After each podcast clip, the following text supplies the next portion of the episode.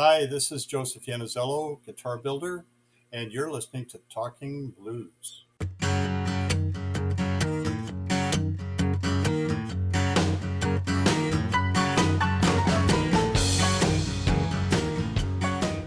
So, Joseph, I get the impression your dad built a lot of things. Mm-hmm. He was a builder of sorts.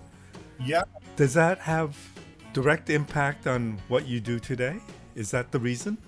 I wouldn't have thought so earlier on, but definitely now I, I think that's the case. He had a big influence on myself and my brother. Uh, my brother's a contractor uh, of the highest order. He's a totally talented guy. In fact, he's my go to if I had a wiring problem or a plumbing problem. But my father, um, from an early age, we lived, uh, well, I was born at Spadina College, basically. And uh, I remember as a young boy, my father was always making stuff. In the basement, he'd be doing this and that with wood and metal. Um, he, at that time, he was uh, he was a metal worker. He had a sheet metal shop at Harbord and Robert Street. We lived on Robert Street at Spadina College.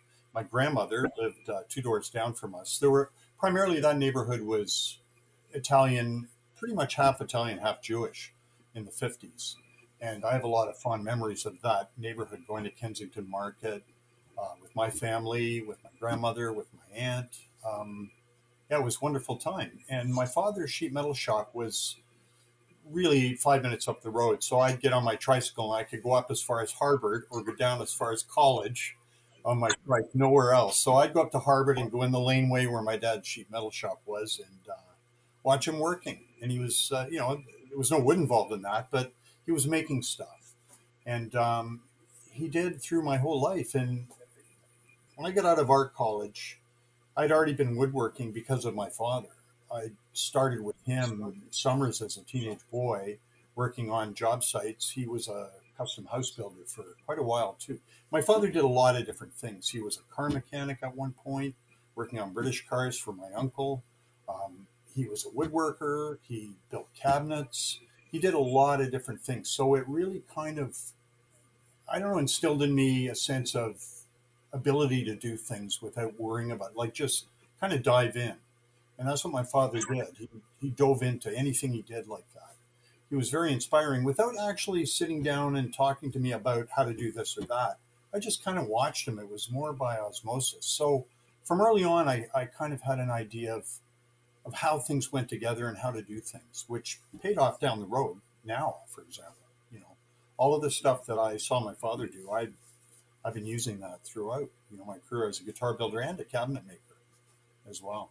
Which is what you went into first, is it not? Is it Oh. more cabinet building? Yeah, you know, when I was a kid, I worked with my dad on houses, and you know, I hung out and did. I wasn't really concerned about a career at that point, um, but it was definitely there. That stuff was something I was interested in. So I went to uh, Europe for a year. I I actually got uh, accepted at OCA um, and decided not to go. I went to Europe with a friend or two. We were there for a year, which was a big time for me. I was about 20 years old, so this is around 19, 1970. No, I would have been 18. 1970, I was 18. And um, that trip to Europe made a huge impression on me. Just everything about it the food, the architecture, the lifestyles, um, just everything that was there was important to me down the road and made a big impression on me. So when I got back to Canada, my intention was to get a job, any job, to get enough money to go back to Europe and see all of this stuff over again and, you know, and experience it with more intensity. Um, but I got into working, and one thing led to another, and uh, I got accepted at Sheridan Art College, not for woodworking, for fine art. And um, after my three years there, I was painting and screen printing, and I was doing some wooden sculptures. It was interesting because sometimes an instructor would come up to me. I was, you know, I'd be building something out of wood, a sculpture, and they'd say, "Hey, uh, can you make a coffee table?"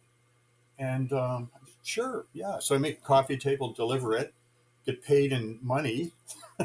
so a light bulb went on. It was kind of a tangible way to, to have fun and make money doing it. So woodworking was more the thing than than art. When I got out of art college, I wasn't actually that interested in painting or screen printing. I was more interested in woodworking. It was kind of a strange thing. So I started. Um, how did I, how did it go? It's a long time ago now. I ended up with a cabinet job that was not great. It was a lot of arborite, formica, that production shop doing store fixtures. But I was making a living at it, and um, and that kind of gave me a lot of skill with small tools like routers and hand planes and files, which I've used now like crazy, like making all my hardware with, you know, all the stuff that I used then to to make uh, uh, cabinet cabinets out of arborite and, and formica. Um, trying to think what happened. I, I wonder um, when you went to art school. I, I know you said that that wasn't going to lead directly into a profession, but what what did you hope to accomplish at art school? Well, I, I was always kind of interested in drawing and painting. I did that a lot when I was a kid, just you know, sketching stuff. So it just led to that because my father was actually a bit of a painter too, so that may have influenced me as well. He went to Central Tech on Harbord, and um, yeah, I, I don't know. It just I, it was just the thing I wanted to do at the time. You know, I had no master plan at all, really. When I got back from Europe, it was just you know I wanted to go back there, and then I got into art college and then into woodworking.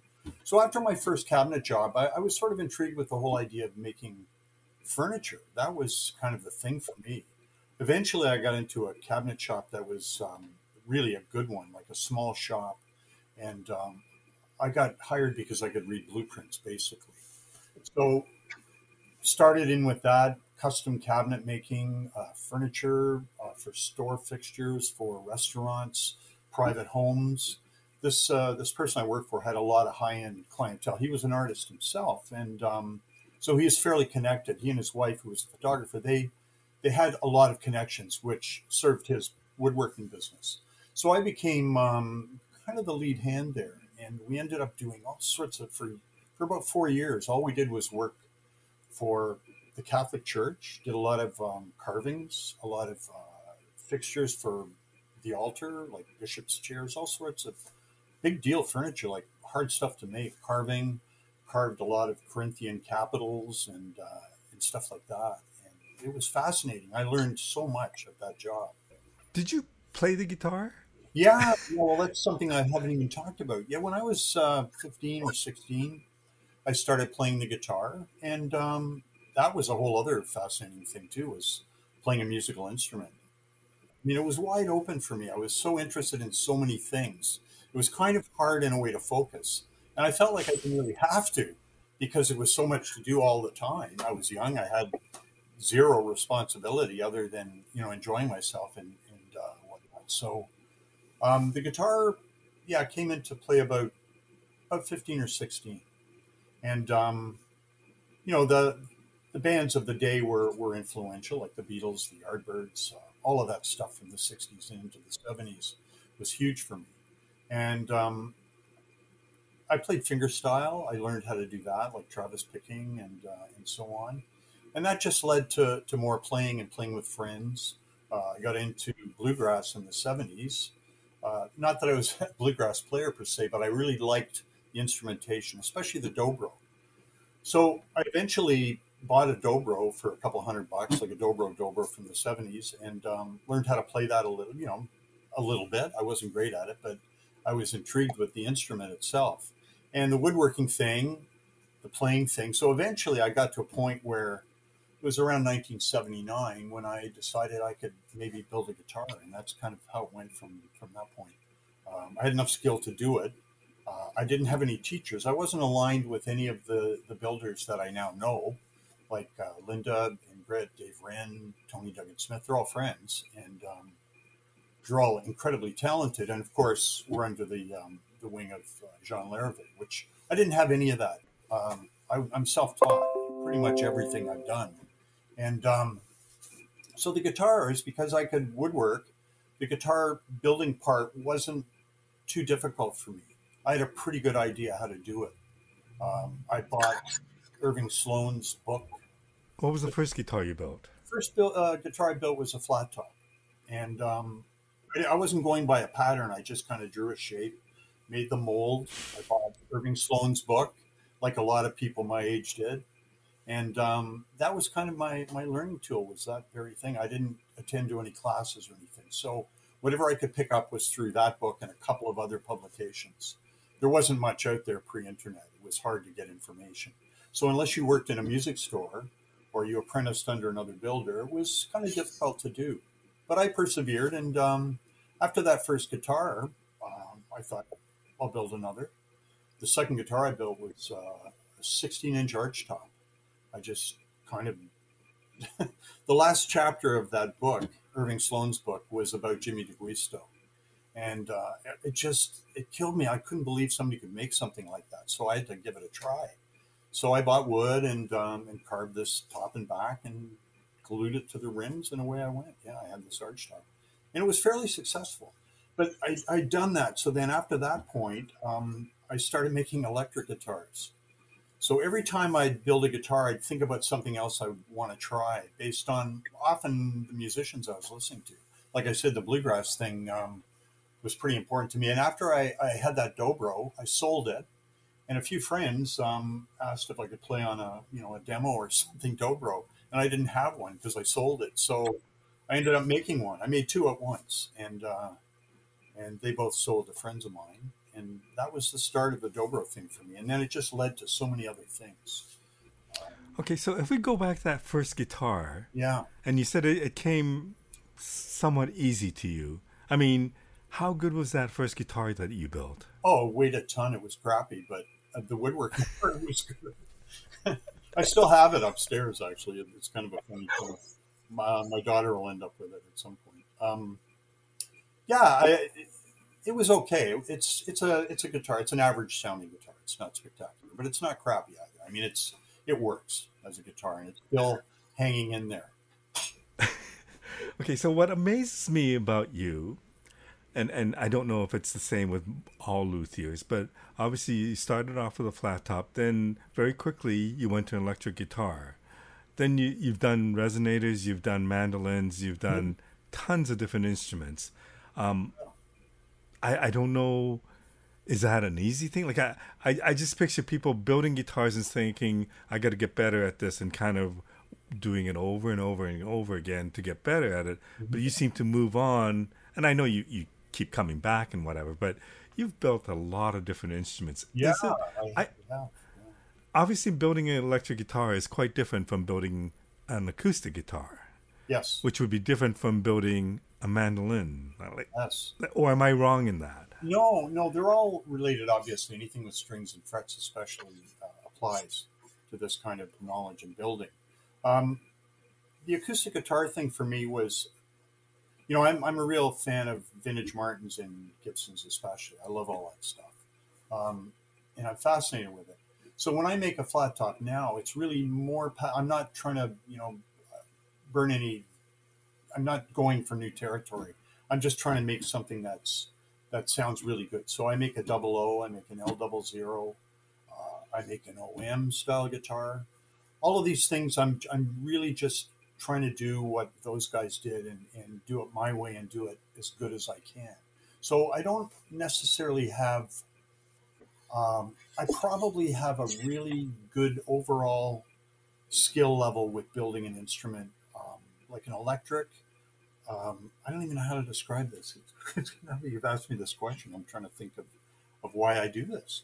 Um, I think part of part of the thing for me is more about the kind of music I listen to. So when I discovered like bluegrass musicians and uh, really good folk musicians, I was a huge Leo Kottke fan and and people like that that played in that style. This is going way back to the 70s, and that made a big impression on me. I didn't want to go out and build, you know, what Leo Kottke was playing necessarily, but all of those sounds I was hearing were important to me. And then when I discovered people like Ry Cooder and David Lindley, those guys really kind of turned me on to what was possible doing, um, using those kind of instruments that they were using for the kind of music they were playing. You know, integrating different kinds of, especially David Lindley. I mean, he he plays saz, he plays uh, you know, oud, he plays all sorts of different instruments and incorporates them into his repertoire. Um, and I find that really fascinating. So I think that's one of the reasons I build a lot of different things because if I hear something on a record or in a live concert setting, oh wow, that thing's amazing. I'd, I'd like to try a version of that, you know, my own thing. So putting my stamp on those instruments is what I've tried to do, really. I make electric guitars, electric baritone guitars, electric mandolin family, which is where Kevin comes in. Actually, he um, he's been pretty inspirational for me. He'll come up with an idea and ask me if I can do it. Um, when I did the NAMM show, my first guitar show was 1995.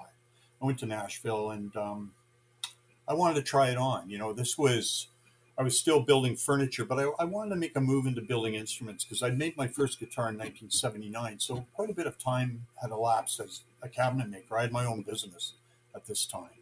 And um, I was still building guitars. Like I'd made maybe five, six, seven guitars a year, uh, but it wasn't full time. I was still providing, you know, a living with the cabinet making, which was a good living actually. Cabinet making can be great. So once I, I did the NAMM show, I thought, well, I'm, I'm going to make more instruments and see if I can actually push this through to, to making a living at it. I didn't dive into the deep end of the pool. I did it fairly slowly. It was really an organic process for me going from being a cabinet maker, furniture designer, into building guitars full time. At that point, you're you've done you've been making guitars for almost twenty years. Yes, yeah, correct. Yep. Um, did you know how good you were at that point? Well, well, how good were you at at at the point where you decided I'm going to do this and make it full time? Yeah, I I thought my instruments were were good. They were actually they. Um, so what I've done really is just continue to do what I was doing and make improvements, aesthetic improvements, and just add things, um, different types of hardware. When I first designed my electric guitar was 1982. That's how long ago. The same shape I'm using today, I built and designed back in 1982. And back then, there wasn't a lot of hardware available. Like you couldn't get a lot of different pickups. There were DiMarzios and you know old Fender and whatever you could get to put in an instrument. So I think I used humbuckers in the first one, and I bought a Strat Bridge and screwed that on. So really, I was using hardware on this original shape that I still use. So eventually, it got to a point where, in fact, I think it was um, it was Rob Piltch. do you know Rob, guitar player? Yeah, I do. Great musician. And um, a long time ago, he asked, uh, he brought his Harmony Stratotone into my shop and said, "Hey, can you make one of your guitars, but more like this?" So I said, "Sure." So I made a, a hollow mahogany guitar with a spruce top wooden bridge, more like kind of an archtop format, tailpiece, the whole thing, and um, and that was the start of it, really, for for making hardware. I thought, wow, making hardware out of metal is fun. You know, I that was the first tailpiece I made for for Rob, and because I had all this experience with Arborite and Formica and hand files, it wasn't a hard thing. So I draw something out and figure out how to make it. And I have no metalworking tools; it's all like woodworking stuff. So the metal I use is all non-ferrous like brass, uh, copper, aluminum, are what I can manipulate using my woodworking tools because carbide cutters will cut that stuff quite easily. So that's what I've been doing ever since. Making all of this hardware has really changed the game for me. So now I can offer all sorts of different pickup configurations, um, bridges, tailpieces. Uh, I have these Bigsby vibratos that I totally modify. So yeah, it's it's sort of, and I'm still going there with it. I make all the knobs and all sorts of things. It's it's so much fun for me. So that one original design I came up with in 1982 has had so many iterations and continues to. So every one is pretty much a one of a kind. I mean, I get repeats now uh, of something because I've built so many electric instruments, especially people can kind of pick details and then assemble what they want from me. So that's how it's it's been now for years. So my guitars, I think, were always of a good quality, but they were fairly basic at the start. But now I've um, I've upped my game by just adding all sorts of details, like hardware, especially. How much of your being a musician, and I'm not sure at lo- what level of musician you are, but how much does that play into the guitars that you make? Um, I was a reasonably good guitar player earlier on. I mean, my hands have failed me I can still play a bit, but um, it's a lot harder to play now. I lost a finger um, about 10 years ago when I moved out this where I am now. Uh, I cut one of my fingers off on a jointer and a little bit of my thumb. So it made it hard to finger pick, and even holding a pick is difficult. I can still do it somewhat, but that's less important to me. But back then, yeah, I could I could play well enough to determine um, if a guitar I was playing was a good one or not, including ones I made. So it would be difficult, I think, for me to to make an instrument without having the ability to play it. I, am always fascinated when people can do that. They don't play too much, but they can still make these incredible instruments. Leo Fender is a good example of that. but he had a lot of people around him that advised him as well, I think. But as an individual luthier, um, yeah, it would be difficult. It would be like somebody asking me to make a violin. I could make a violin, but I wouldn't have any idea if it was a good one or a bad one or exceptional. I really wouldn't know. I don't have the criteria to judge that. You know, the neck shape, everything about it is foreign to me. I know what it looks like and it's made out of wood and I could definitely make one, but no idea. But the guitars, I have a really good idea. So when someone asks for very specific neck shapes and uh, dimensions like that, I, I, know pretty much what they're asking for just by talking with them. So dealing with the customer now is really important. Uh, a lot of people have input into what they get from me. You know, based on a lot of things that they see that I've done, we assemble something.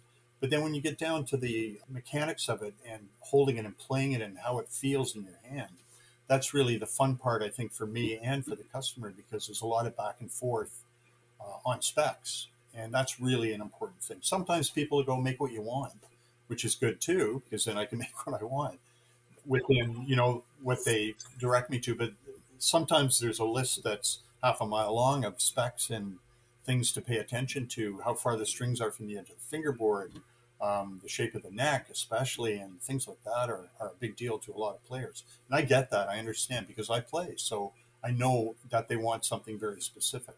And it's a bit of a nail biter because you're hoping when you deliver this thing, they open the case and take it out and try it, that it's going to be what they want. That's always a bit frightening, but exhilarating too. It's exciting for both parties, I think. So if we go back to that guy who decided that he's going to go at guitar building full time yes. back in the late 90s.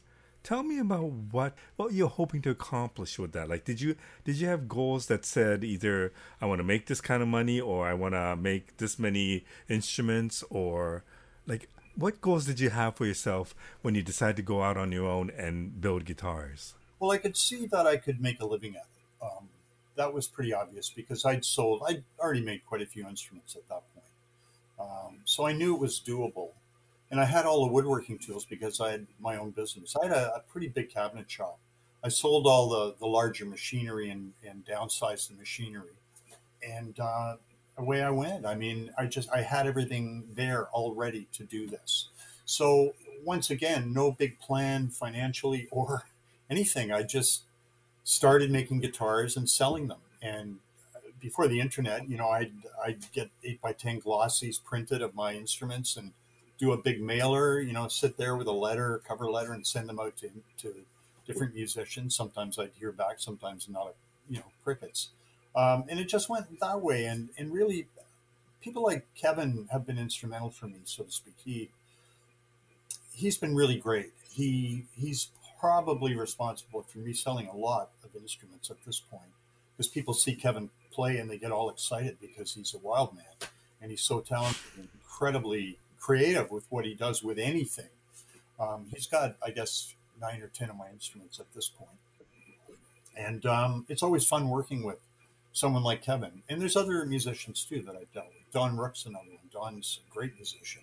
He has the very first dobro I ever made, and I've made him three or four instruments since then as well. How important is that though? So, like, you decide that you're going to go out on your own, and obviously by this time you have a bit of a following.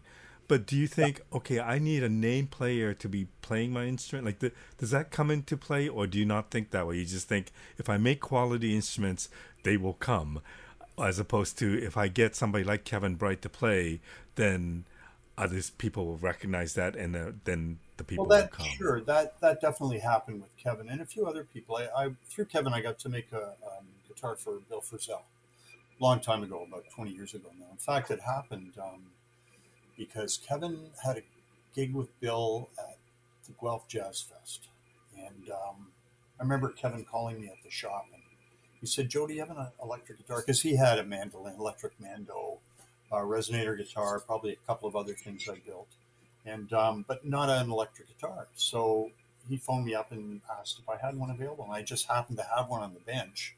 Um, and I phoned the customer and said, "Hey, can I loan this to Kevin to show to Bill Frisell?"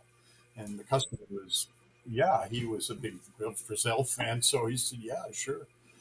So Kevin uh, phoned me from his place the next day, and I hear this guitar wailing in the background. And Kevin said, "Hey, Joe, that's um, that's Bill. He's playing your guitar.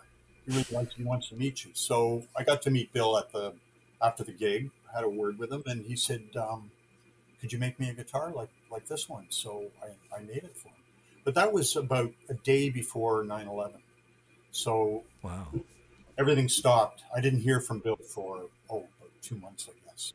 And uh, he did. I thought nothing of it. I thought, okay, maybe he'll call me, maybe he won't. He did call me back, and we talked about building a guitar, and, and I did that and delivered it to him. He played it a fair bit. Uh, it's on a bunch of recordings. Um, he plays a lot of different instruments. It's certainly not his main instrument, but that was great too. So a lot of people have ordered what he had for me at that point. It's a very similar thing, and I still make them like that too with the spruce top. So. So I'm curious how you, how you first got together with Kevin, or how did Kevin find you, or how did you find Kevin? Kevin, I remember seeing the Breit Brothers at a bar in Toronto. Um, I went with a friend of mine and um, Chris Bennett, actually. You might know Chris. And uh, Chris said, You should see this guy. I, I, didn't know who Kevin was. So he introduced me to Kevin, and um, you know, we talked about guitars, and he knew I built guitars at that point. I'd mentioned that, and uh, he said, Hey, do you do any repairs? I said, Sure, yeah. So he brought over something, I think it was a resonator guitar, and uh, I worked on it. And one thing led to another, and um, I can't even remember the. I think the first guitar I made for Kevin was actually a resonator, one of my round neck uh, dobro style resonators, and um, that just led to more repairs. And when I went to the NAMM show in '95, um, I took three resonator guitars, a couple of electrics, and I made a an electric mandolin for that show specifically because I wanted to take something different. So I'd never made an electric mandolin before, but so I went to Kinko's and scaled down my electric guitar into the size of a mandolin. I did that for all of them. So the mandolin, mandola, mandocello, octave mandolin, and guitar body are all the same shape, just different sizes. Thank God for Kinko's. And um, so I made the mandolin, took it to the show, and Kevin saw it when I, I came back and uh, and showed it to him, and um, he ordered one. So then I made one for him, and then one day he phoned and said, "Hey, could you uh, could you make a mandola?" And I said, "Yeah, sure." So you know, just expanded it and turned it into a mandola, tuned a different way and fits, and uh, that's how it went with Kevin. Um, I probably and the other one that was important that, that he wanted for me was this thing I call a cupcake. So he um, he was traveling a lot with Cassandra Wilson at the time, and he uh, needed something that he could put in the overhead compartment of the airplane. Uh, he was taking his uh, Rick, Rickenbacker Bakelite from the 30s to play slide guitar, and he wanted something like a mandolin to fit in the case with it, or he had his mando at that point too. So he said, "Can you make a little electric guitar that would be sort of this size?" And I said, "Yeah." So I designed that up and built that for him, and he took it on tour. And um, then I started to get orders for those. You know, I I put them on social media and, and people responded and hey, hey, can you make me one in red or whatever? So that's kind of how it's gone. So because of Kevin, I probably made about three or four different instruments that I maybe wouldn't have made without him. So he's been fairly inspirational that way for me too. So it's been really good. So you know we're at the beginning of the year, um, tenth of January, and so do you have a plan? Like I don't know how many you make and how long it takes to make different instruments, but I presume you know that. How far out do you plan out? How many instruments are are on order for you? Well, I've got a couple of years in front of me now, and I have had for a while. So I've had to close my building list because I only make maybe between 14 and 17 instruments a year, uh, depending on what they are. In fact, right now I'm working on um, a 16 inch arch top for a customer and an OM for another customer on the West Coast. So after those, I've got a bunch of electrics. I mean, it's all over the map. I have. I just got an order for a resonator guitar, which I'll be making in a couple of years. I don't make too many resos now. Originally, uh, I that's all I made uh, when I built those first two square neck resonator guitars. I think I just made resonator guitars for about three years straight. That was it. Everybody wanted resonator guitars. It was the weirdest thing. So I like making them. I still do. So every once in a while I get an order. What's interesting about my situation is because I make so many different things, it really is a, it's exciting all the time because if I haven't made something for a year and a half and I get an order for one, then I have to kind of dig through my notes and remember everything. So I have to kind of retrain myself. It kind of keeps me sharp in a way, if you will. So there's no just resting on the laurels of using this jig, building this, playing something with my eyes closed. There's none of that. I have to kind of pay attention. Well, everybody does anyway, but I really have to pay attention because it's like I haven't made this thing for a couple of years. I, I should I should figure out how to do it again. And then I, I kind of retrain myself, and that's how it goes. Even with the arch top too, I'm looking at my notes as I speak. I mean, I, I know how to do it, but I want to nail it. So I have to be really careful about you know the procedure, and, and there's always improvements to make, which you want to do with every instrument as well. It's it's a learning curve. I think one of my favorite uh, quotes is I think someone asked Pablo Casals why he still practices. You know, he's in his 90s. He said, "You've heard this, I'm sure." He said, um, "Well, I think I'm, I'm I'm finally making some progress, or something to that effect." So the whole idea being it's a learning you know process all the way up until you stop doing it and I'm still learning. I still learn things about what I'm doing. And uh, I'm a hand builder in every way too. I, I don't. If I was a younger guy, I'd probably go the CNC route. I haven't done that at all. Uh, everything I make, I make with these hands. I just all of it. Um, and that machinery allows you to put things out quicker and probably with more consistency. But the inconsistency of building doesn't bother me at all because every instrument has a personality, just like we all do. So every time I make an instrument, it's its own thing. It's you know one of my kids out there, and it's not like its brother or sister. So um, I'm fine with that. In fact, I embrace that, and I think people come to me for that reason too. Uh, you know, I don't do production at all. Everything I make is truly handmade. So there's, um, yeah, that's exciting for people because they can get something from me that they wouldn't get from someone else. Was was there ever thought when you first began that if it was successful, you wanted to grow big, or did you always think I needed to be a custom thing that my hands are building every single one? Yeah, you know, um, it's funny because with the furniture, I was more production oriented because you just if you're doing store fixtures, sometimes you have to make 10, 10 cabinets that are pretty much identical. So you set up jigs and fixtures to make that feasible and doable within a time frame. It's a lot different for me with the. In fact, I think I kind of ran away from that into the guitars and wanted to slow it down a bit and enjoy it more by doing it the way I've been doing it versus production. Production's great, there's no doubt about it. And I'm kind of fascinated with, you know, any kind of production, like Leo Fender's thing, Henry Ford's thing, that, that whole idea of mass producing something is, is valuable. You're you're doing it efficiently and with less waste perhaps and no spinning your wheels. You're just doing this and it moves forward all the time. And I move forward with, the guitars the way I build them, but it's it's radically different from how I would do furniture, for example. So I really like the idea of making guitars by hand. There's a lot of people doing them with machines and so on, and that's fine too. That's all great. But for me personally, this is what I want to do, and um, that's how it goes. So I wonder, because I'm not a player, Mm-hmm. So I don't know the. I know that people who guitar players love their guitars. I know that many have multiple guitars, yeah. and many can have cannot have enough guitars. but if I was a player, um, why do I choose your guitar versus a Fender or a Gibson or Larrivee or whatever? Do you would you be able to answer that? Yeah, you know, part of establishing a brand, which I think I have, finally after all these years of of doing this and and you know do within the same body shape and the headstock shape and my logo it's all identifiable. And um, I, I purposely didn't want to do what fender or gibson did. So when i started designing an electric guitar in 1982 i remember coming up with a body shape that i liked. It took me a while to do that and i did it. I drew it out by hand and had the french curves and everything out and i finally got a shape that i really liked and part of it was because of what I wanted to play myself. So I designed that electric guitar for me.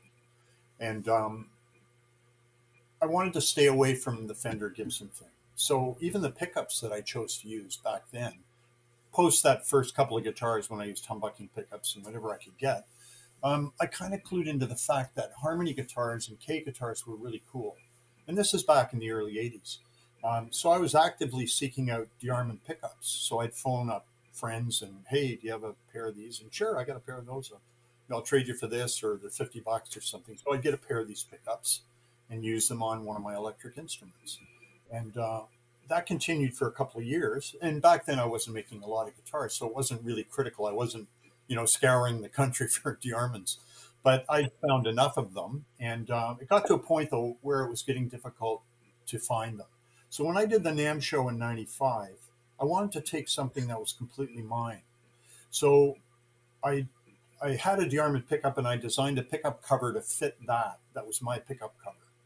Uh, and that worked out really well. And when I got back from the NAMM show, um, I decided to go this route of having my own pickup. So I contacted Lindy Fralin, and uh, fortunately, Lindy was able to make what I wanted. And back then, he was a smaller company, so he probably wound all that stuff himself originally. So I asked him if he could make like a late 50s, early 60s style, you know, kind of gold foil. And uh, he said, Yeah, I love those pickups. So he was making them by hand, manila paper um, bobbins, hand wound by him. And I'd get a box of these things that I'd make covers for. And I'm still doing that. I probably made, I don't know, 400, 500 pickup covers, maybe more, by hand at this point. So I have this way to make them out of brass. I fold the brass and I solder in solid ends, cut them back in the table saw, file the hell out of them, round the ends over, drill the holes, polish them, send them to a chrome plater, and get a box back of these shiny little jewels. And then I packed Lindy's pickups into these things. So those pickups Lindy makes, he still makes for me after all these years. It's been like 27 years now. He's been making them, and um, he's still into doing it. So it's great. We have a relationship now, which is is really cool. Uh, so that was that was a big deal. So that was the start of me having something totally my own that wasn't Fender or Gibson. So that style of pickup fits really nicely in between a Fender single coil and a, and a big humbucking pickup that Gibson would offer. So the sound was somewhere in between, and it covered a lot of territory as far as what it did. Um, you could make it darker, you could make it sound brighter. Um, it's hard to make a Fender pickup sound really dark unless you've got it affected to death and turn, you know, have your amp set a certain way. So these things naturally have a great lively sound that I really like. And they're fat single coils, so they, they cover more of the bottom end than a Fender does, but not as much. You know, they're even if they're darker, they're not like a Fender. But you can you can make it do a lot of different things in between a Fender and a, a Gibson pickup. Um, and there's a lot of people now making those. There's there's so many great pickup makers out there.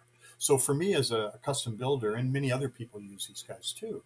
Um, Mojo pickups in England, um, Lollar pickups, Curtis Novak, all of these companies, and there's tons of them. Um, they offer all sorts of things, repro pickups from the 50s and 60s. Everything is being made now. Uh, so I, everything's available, but I still use my my Fralin pickups and the original pickup cover because I get asked for those at least 60 or 70% of the time because they sound a certain way and people like them. So, yeah, I kind of have a brand now that fits in somewhere with all the other guitar builders in this world. So when someone comes to me, it's because they heard my, my guitars, they know what they sound like, they know I do custom work. So it kind of all works now for people coming to me to get something. There's a lot of options um, that I offer that, that are usable. What what makes the sound of your guitars? Um, how much of it is the material that you use, the pickups that you use, the amp that you that you use, or just the way the person plays? Like what? Yeah. If you can break it down, how does that break down? Well, um, when I first uh, made my electric guitar in '82, it was a solid body. So really, I was kind of doing really what Fender and Gibson were doing, just a different shape. But around 1995, uh, when I redesigned within that format that I have the shape, I decided to make them hollow, which was a big step actually because my guitars weigh five or six pounds, like a Les Paul weighs eight or nine pounds. Fenders can be light, but um, it just so for my instruments with those pickups, basically, it's the single coil pickup screwed down directly onto the top of the hollow body. So that creates a certain type of lively sound that has the notes have personality, I think. And I think a lot of people recognize that and, and like that about my instruments. So that's what they come to me for, I think, mostly. Is it the sound because of the hollow body or the, the weight of the guitar? It's both. It's uh, the sound and the weight. Uh, when you pick up a really old Martin that weighs like, I don't know, three pounds, three and a half pounds, you can feel the whole thing vibrate. And I think that's one of the secrets to an acoustic guitar is is how it vibrates and how lively it is, how it speaks. It the voice just comes right off the, the top. It's fantastic. Uh, heavier guitars are great on stage with a pickup because there's less feedback. But if you're if you're just playing a solo thing and you want to feel the instrument, I think my instruments definitely have a certain feel, not an acoustic guitar feel, but somewhere in between. Like you can actually feel the thing vibrate, even when it's unplugged and you play it. It sounds a certain way. It's not a plank of wood with strings on it. It's more than that. So I've just continued that tradition when I first did that in 1995. I've continued to do that and expanded on it. So all of my electric instruments are hollow pretty much all of them except uh, this, you know, Kevin Stella Balistrata. From that, I I designed a series called the Milano series, which are I made ten instruments, pretty much all. I've got one more to make, which I'm going to take to a show in the states this year. But um, all of those are now sold, built, or in process. Uh, and that all came from that Stella Balistrata. And that's really one of the only instruments I made that's uh, a solid body, but I made it thinner to take the weight down. I just wanted to do something different for that series. So really, that series based on Kevin Stella Balistrata is is a departure for me. Um, it's interesting in that aesthetically, it's more like something that uh, Wandré or the Eko guys would make in the '60s, right? Like that kind of a, a European aesthetic, where it's not like an American guitar; it's something that they're they're looking at what the Americans are doing, going, "Hey, we can do it this way," and you know, all, everything about Italian guitars from that time period is pretty crazy, and I, I, I love it. I really think it's great. So that's my homage to what those guys were doing, um, you know, in, in Europe in the '60s. So it's got a sparkly top. Um, it's pretty flashy looking. There's lights on the thing with buttons, and uh, you know, I, yeah, it's just something I wanted to do. So is it now all based on what your customer says? Can you make this? like are there times when you get an idea for a guitar and you just go ahead and make it i mean it's it sounds like that's not possible because well it, you have such a long commitment yeah now i've got orders in front of me constantly so i'm trying to slow that down a bit so i have a bit more time to develop things that i want to do that i haven't had time to do uh, i've got a guitar coming up to make uh, for a show in pennsylvania harrisburg pa um, called the artisan guitar show and uh, it's in April. So I, am going to be building a guitar that I've never made before. It'll be the same shape as my electric, but bigger, hollow, but with a carved top, and um, and I'm going to try some different things on that. So that's an experiment that I'm pretty sure will work well. I'm not too worried about that. It's just I want to I want to do it and realize it for this show. And um, I have I have a dealer called uh, CR Guitars, Craig Snyder, great guy, and he's been selling my guitars for about 13 or or more years now. Um, it's it's a little difficult to deal with dealers too at, at this point for me because I get all my orders are direct now. So I'll get someone that wants to talk to me directly about building them a guitar, and I'm fine with that. Uh, I still send Craig stuff. In fact, this guitar that I'm building coming up will go to him. Uh, I think he's going to meet me at the show, and he'll take it back with him, and hopefully he'll demo it for me. He's a good musician. Tell me about the attachment that you have towards your instrument. Like when you give it to him to sell, or when you sell to one of your clients, what is that feeling like for you? Well, it's um, they're all kids, right? They're all your children, so sometimes it's hard to let them go. Um, some I wish I could keep, but at the end of the day, this is what I do for a living. So the commerce part of it takes over, and I, you know, I let it go, get the money for it, build more stuff. Um, yeah, I get attached to them like any builder would. I think you because it's a real personal thing. I mean, you work on something for for a month at a time, and it's it's pretty intense. You know, the whole process, and I do everything too. I do all my, you know, aside from making all the hardware on the guitar and the parts, I do all the spray finishing too. So I do everything here, um, and I have my hands on all of those processes. So I wear all of the hats. So I get pretty involved with every instrument I make. Um, and I like everything I make because originally, mostly I made them for myself anyway, based on my interest in music and what I was listening to when I was younger and continue to listen to. I, you know, there's all sorts of things out there that are great music wise. I mean, it's, it's just so open. And um, I can't imagine just making one thing. I know a lot of people concentrate on flat tops or just electrics or just bass guitars. But for me, when I listen to music, I, I wow, I, I just want to make stuff like like I'm hearing. And I think that's part of it. That's you know, it's sort of a blessing and a curse. The the blessing part is that I get to make a lot of different things that are really interesting. Um, the curse is that I don't have a setup that allows me to do it quicker, so I really have to do them all by hand. And like I said earlier, I have to retrain myself every time. I had one interesting experience years ago. Um, I was invited by a friend of mine, John Zosky, who's a great musician, he um, he was curating a show at the uh, AGO, and it was about musical instruments, mostly non-traditional music instruments like chairbacks with strings and, and sensors and pickup. Uh, I think John, one of John's pieces was you walk into a room and the whole room reacted with people moving around in it, etc., and created sound but he liked my instruments and he asked if I could um, put a couple of things in. So I had I just happened to have a mandocello, electric mandocello, and a mandolin, and uh, I submitted those, and they were hanging on the wall in the show. And it was the opening night was great. There was a, a guy there from the states. His name was Elliott Sharp, really great musician, and uh, he liked what he saw, and he asked uh, John if he can intro, you know, for an introduction. So we talked, and I gave Elliott a card, and um, about three weeks later, I got a call from this woman, Jin Hi Kim, um, and she asked me if I could build a komungo. I didn't even know what a komungo was. Um, so she said, I, I play a, a, and she described this thing. Um, and I did some research and found out it's this crazy long six foot Korean instrument that goes back probably almost 2,000 years. Probably started as a half hollow log, really, with strings on it. And um, she wanted um, uh, a shorter version that she could carry onto a plane, etc., and take with her, and more strings. So I met her at the uh, music gallery in Toronto and um, took tons of photos of this thing. Talked to her for hours, measured her instrument, went back. She went back to the states, and um, I'm building this komungo that I had no idea about. So I started designing it and building it, and um, it's kind of I kind of got it after a while what it was uh, even though it was totally foreign and it had frets about three inches high down to about half an inch. And you play it overhand.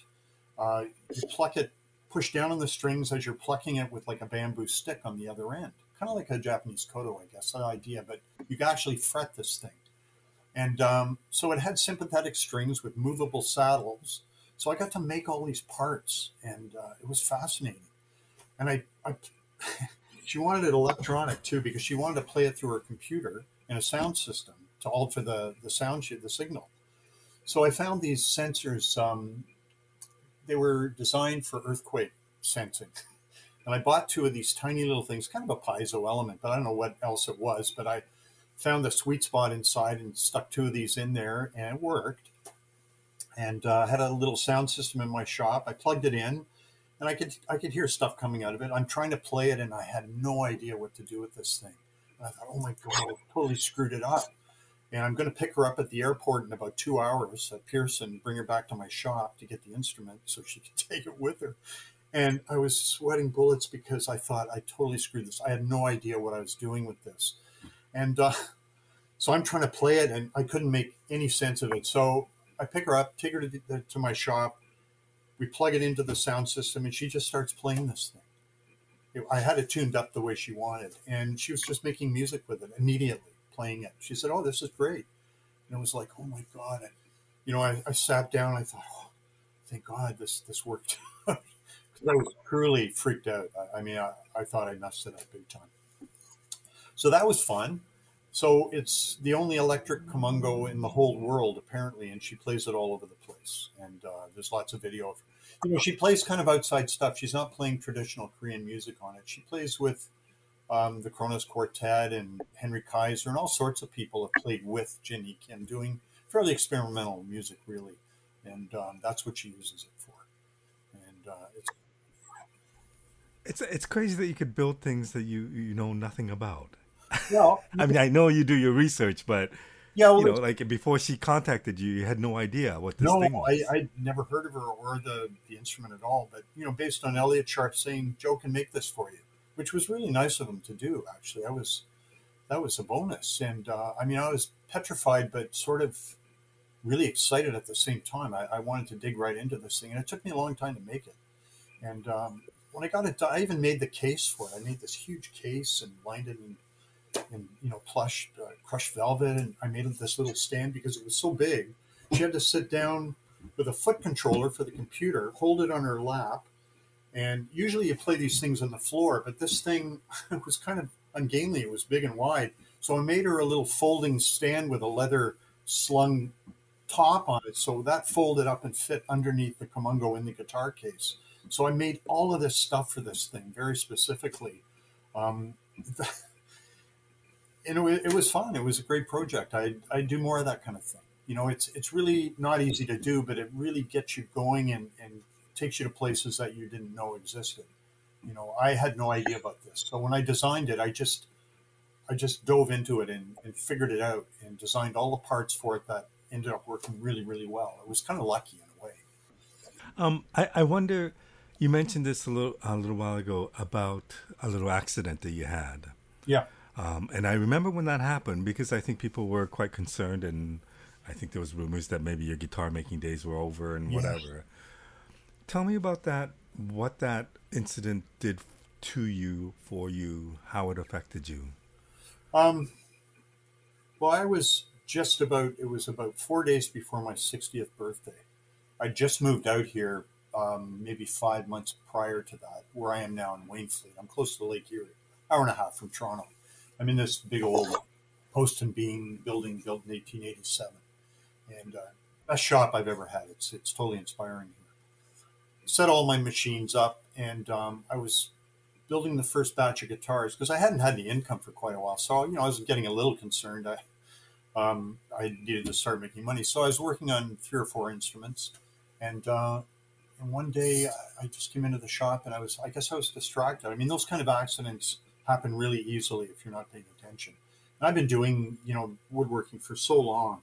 I've been using machinery, you know, for 40, almost 50 years. And, um, and 10 years ago, this happened. Um, right away, uh, I think I saw a for sale sign on my front lawn. I just moved here, and I thought, how am I going to do this? Uh, you know, I cut my finger off and part of my thumb. Uh, I was in shock. I'm out in the middle of nowhere. I ran over across the street to my neighbor's house. He wasn't home. He's always there. So I ended up driving myself to the hospital. And all the way there, I'm thinking, I won't be building guitars anymore. I remember thinking that this is the end of it for me. I, how can I do this anymore? Um, but you know, after after the shock element and I settled into figuring out how I could do this, I just started to work again. In fact, I had a, um, a friend of mine was someone I just met was building a guitar under my tutelage in my shop. And this happened not when he was here, but um, during the time he was building his guitar. And um, so Mike, I, I called him up and I said, "Hey, Mike, uh, had a bit of an accident. I, I, don't know if I can we can do the lesson this week." And I told him what happened, and he was like, "Oh my God!" He came right over. You know, it was all my friends kind of circled the wagons around me. It was really nice. They did a huge benefit at Hugh's Room and raised some money for me so I could continue until I recovered.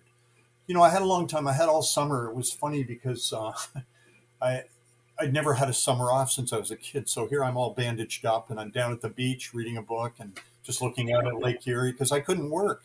So I had a lot of time to think about it, and um, and I realized that yeah, I can do this. It's going to hurt, but I've got to do. That's this is what I do for a living. What am I going to do otherwise? You know. So I just kind of got back in the saddle and, and started building again. I finished those instruments off, and uh, I had a bit of help making hardware from a friend of mine, and because I couldn't really hold a file very well, so there were things I couldn't do yet.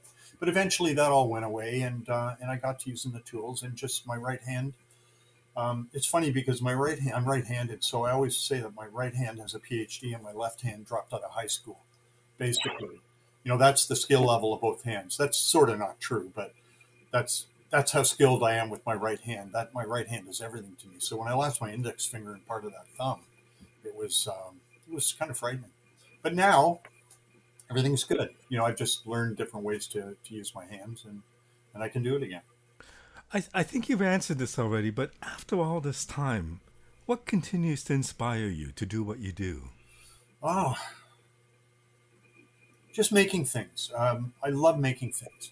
you know, you start with an idea, and at the end of the idea, you've got this thing in front of you that has a life of its own, and you're going to hand it off to someone else. That applies to furniture too. You know, it doesn't matter anything you make that someone else is going to use and enjoy. That's so fulfilling for me. So just the thought of building something that somebody's really excited about. I've got a lot of repeat customers at this point. Like a lot of people have two, three, five instruments, four instruments. Kevin's got ten. Um, yeah, it's just when they come back for another round of this, it's exciting, it's exhilarating. So it's partly the friendship aspect of it, getting to know people through music and through the instruments and what they do and what I do. You know, it's a real big community, and I'm not coming really from that community like like uh, Grit, Linda, David, other people too. They they all kind of grew up together doing this. I I didn't have that. I had furniture folks and people like that. I mean, I worked for Holt Renfrew and the Four Seasons, and I had big contracts when I was a furniture maker. It was a whole other world. So doing the instrument thing is great because guitar players are, are they're more generous, they're more fun.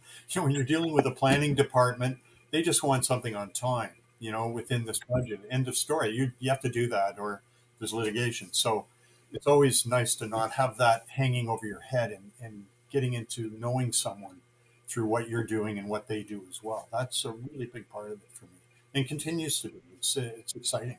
I presume it's a very solitary thing to do. I, I, I, I get the feeling that you work with other people or you, you mentor people, but mm-hmm. when all is said and done, when you're creating these guitars, I, I presume you're spending a lot of time on your own. Oh, tons, yeah. Mostly on my own. Yeah. And how do you, what goes through your mind? Is it all about the build or what happens in those solitary moments? Well, you know, it's such an exciting thing to, to build things. And some of it is boring. You know, sanding wood's not much fun.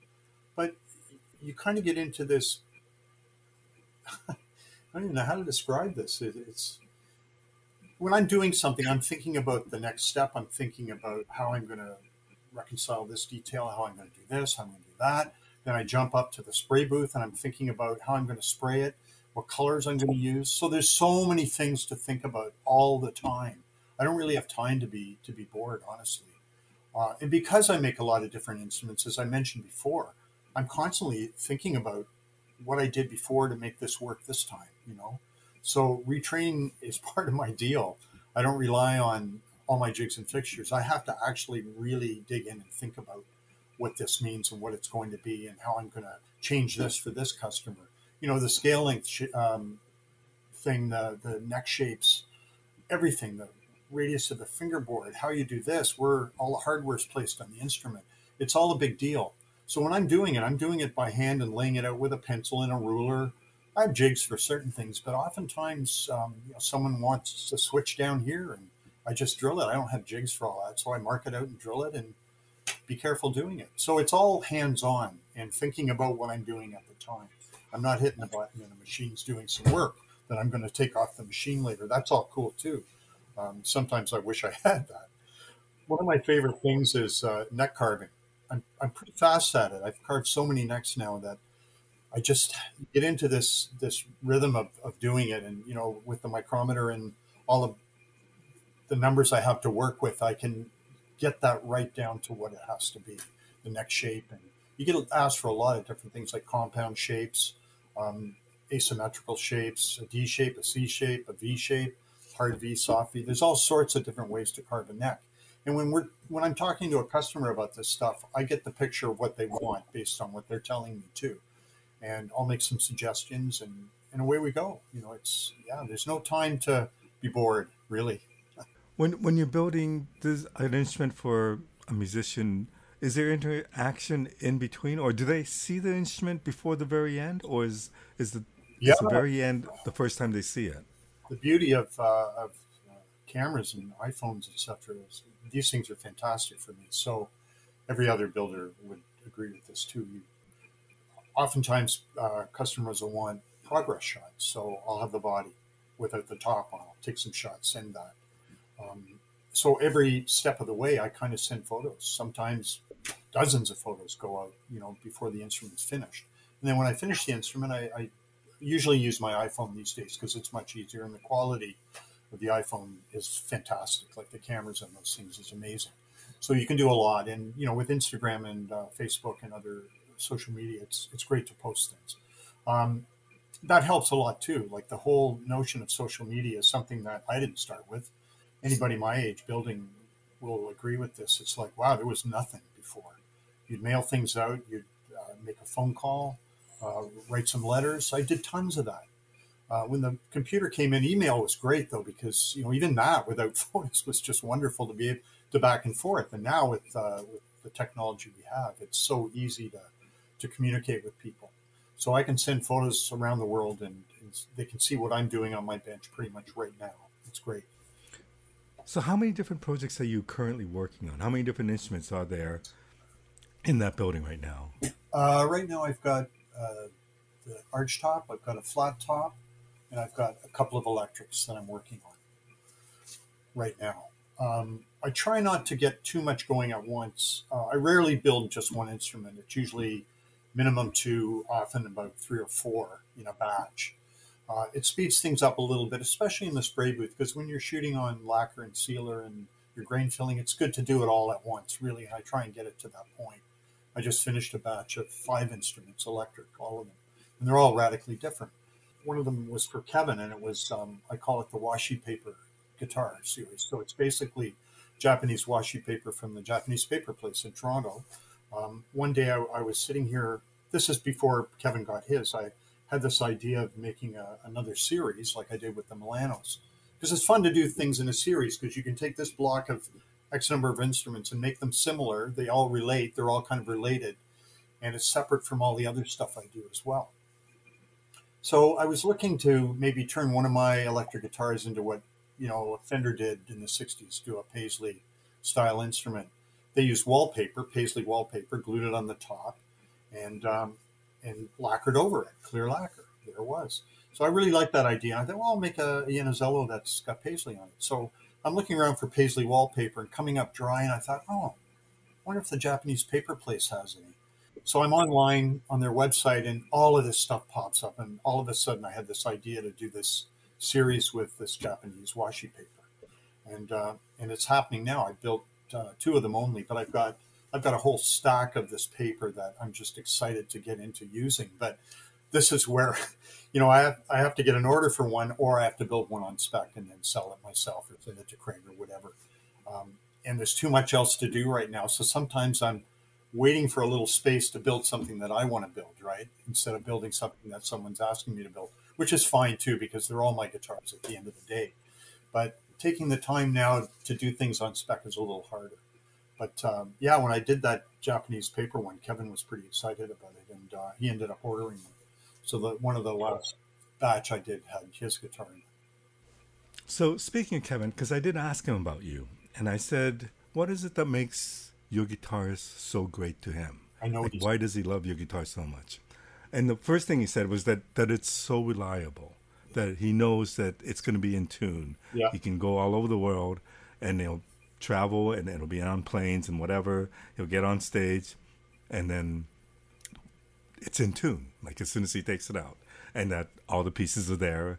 It's really well built. If I was to ask you what makes your guitars what it is, how would you describe that? Um, well, aesthetically, they're all mine. Like what I've come up with design wise is no one else's but mine just like Kevin's playing is his playing. It's identifiable. And I think my guitars are pretty identifiable that way. The quality thing is important. Um, and I think that's what Kevin responds to as well, because he's truly using these things as tools. More than any other player I know, he needs something because it does this. He's got so many different instruments and and I get it with him too. And you know the, the funny thing about Kevin and many other great players, as soon as they play a note or two on any instrument, you know it's them. There's many players, Jeff Beck's like that. There's so many players that fall into that category. Django Reinhardt, uh, Pat Metheny, Julian Lage, um, so many players.